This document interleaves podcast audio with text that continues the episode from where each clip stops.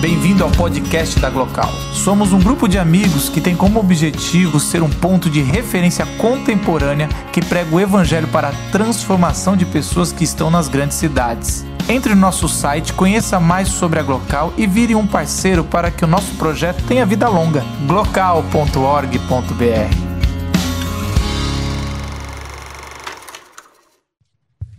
Jesus era preto, não sei se você sabe disso. Mas ele também era branco. Ele também era amarelo. Ele também era vermelho. Me incomoda um pouco quando a gente precisa, de alguma maneira, tratar de assuntos. Todas as vezes que a gente precisa tratar de assuntos, política, espaços públicos, todas as vezes que a gente precisa tratar de assuntos, a gente deixa as pessoas de lado. Jesus não era assim. Jesus não tratava de assuntos, Jesus tratava de pessoas. Interessante que quando alguém trazia um assunto para ele, ele se voltava para pessoas. Por exemplo, uma vez trouxeram um assunto para ele. Essa mulher foi pega em adultério. Ele olha para as pessoas e para a pessoa. Outra vez, trouxeram um, um assunto para ele. Quem vai para o céu? Ele olha para a pessoa. Nós temos uma tendência natural de tratar de assuntos. E todas as vezes que a gente trata de assuntos, a gente deixa pessoas de lado. Jesus tratava de pessoas priorizava o seu coração, priorizava ah, suas percepções, priorizava quem a pessoa era, independente da sua cor, independente do, do, da sua raiz, independente da sua origem. Porque Jesus olhava para o coração delas. Me parece que a espiritualidade cristã em Cristo por que, que eu faço essa ênfase em espiritualidade cristã em Cristo? Porque talvez é possível que muitos de nós tentemos fazer uma espiritualidade cristã sem Cristo. Nós podemos até usar a prerrogativa da palavra dele, a gente pode usar a prerrogativa de alguns ensinamentos dele, aquilo que certamente nos convém. Mas quando a gente pensa na espiritualidade cristã de Cristo, me parece que a gente então vai tratar de pessoas seus corações, suas histórias, suas emoções, seus sentimentos, suas percepções. A gente vai tratar com ah, aquilo que as torna quem são de fato. Certa vez Jesus estava caminhando. Isso está registrado no capítulo 22 do Evangelho de Mateus. E interessante que ele tava, ele inicia essa caminhada falando sobre o reino de Deus. E o reino que tem pessoas. Mas na sua trajetória, aqueles que estavam ao seu redor insistiam em falar de coisas, de assuntos. E ele insistia em falar de pessoas. Até que certo ponto, alguém chega e diz assim: Quais são os dois maiores mandamentos? E aí Jesus fala então de pessoas. Você primeiro ama a Deus, que é uma pessoa, não é uma coisa, não é uma força, uma força, não é uma ideia, é uma pessoa. Você primeiro ama a Deus acima de tudo, e depois você ama o seu próximo.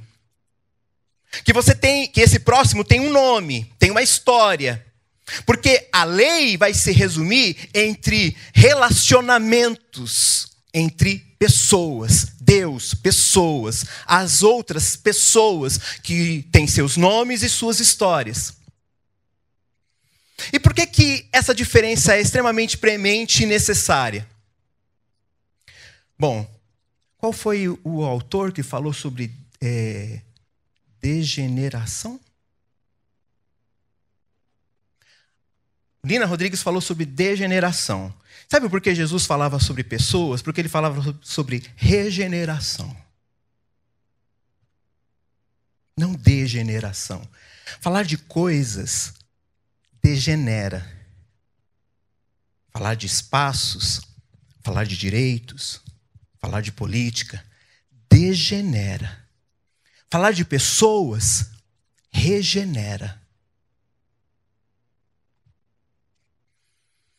Me parece que Jesus ele tinha de verdade a capacidade de olhar tridimensionalmente. Por isso que ele diz, efetivamente, que a lei se resume no relacionamento entre pessoas, a pessoa de Deus e as pessoas que surgem a partir de Deus, porque Deus criou todas as pessoas.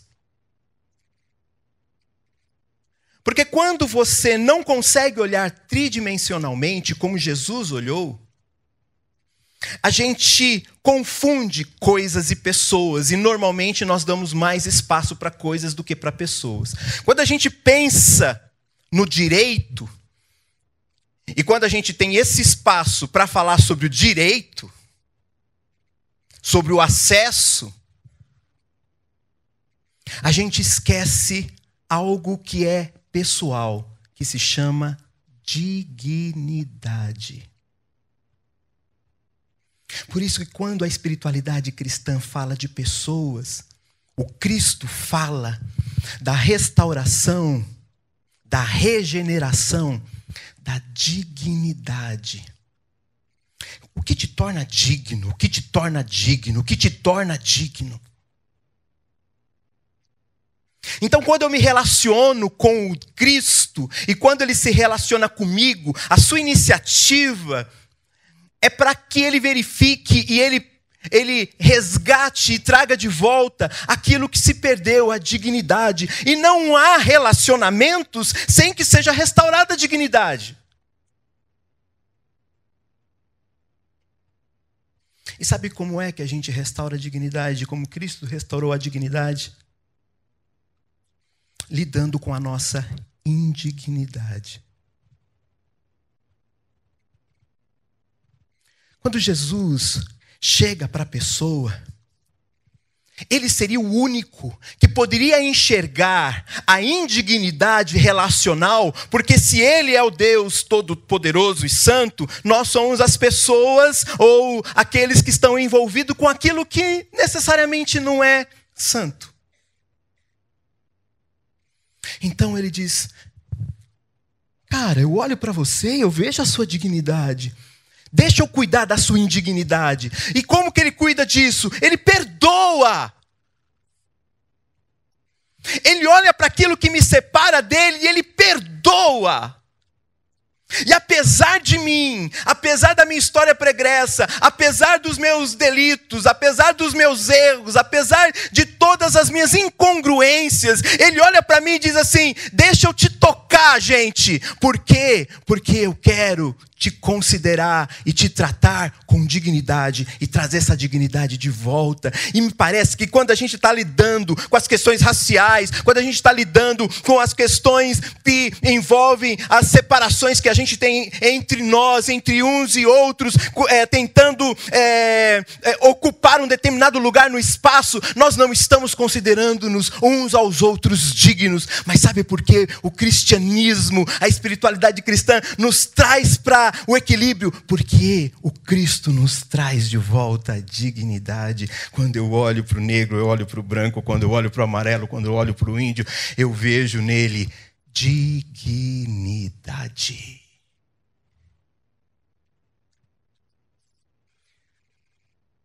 Isso restaura relacionamentos. Dar o espaço dar a voz, dar o lugar, dar as coisas, dar o direito. Só é possível quando a dignidade também é oferecida, porque quando eu ofereço dignidade, eu ofereço voz. Quando eu ofereço dignidade, eu ofereço espaço, eu ofereço, ofereço lugar, quando eu ofereço dignidade, reconheço dignidade, eu chamo para sentar ao meu lado. Quando Jesus disse lá no capítulo 22 do Evangelho de Mateus, que a lei se resume em relacionamento. Jesus estava querendo dizer dignidade de uns para com os outros.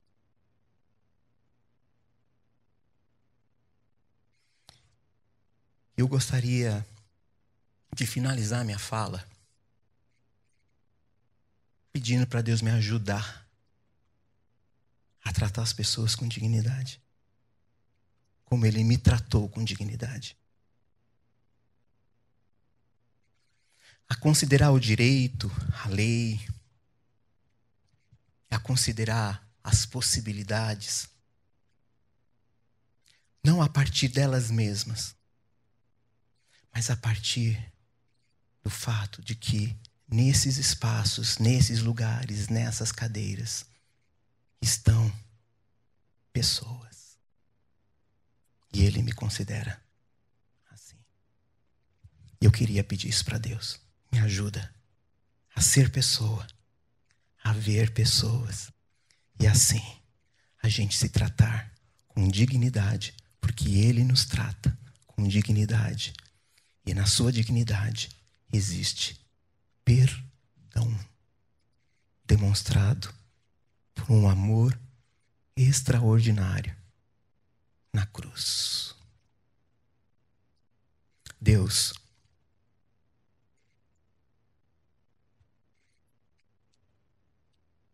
a gente acredita de verdade que o Senhor é Deus sobre tudo.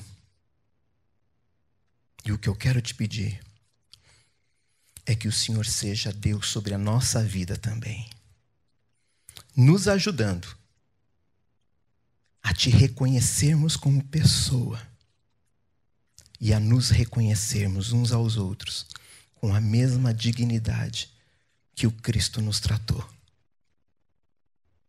nos oferecendo o seu perdão. Em nome de Jesus. Amém.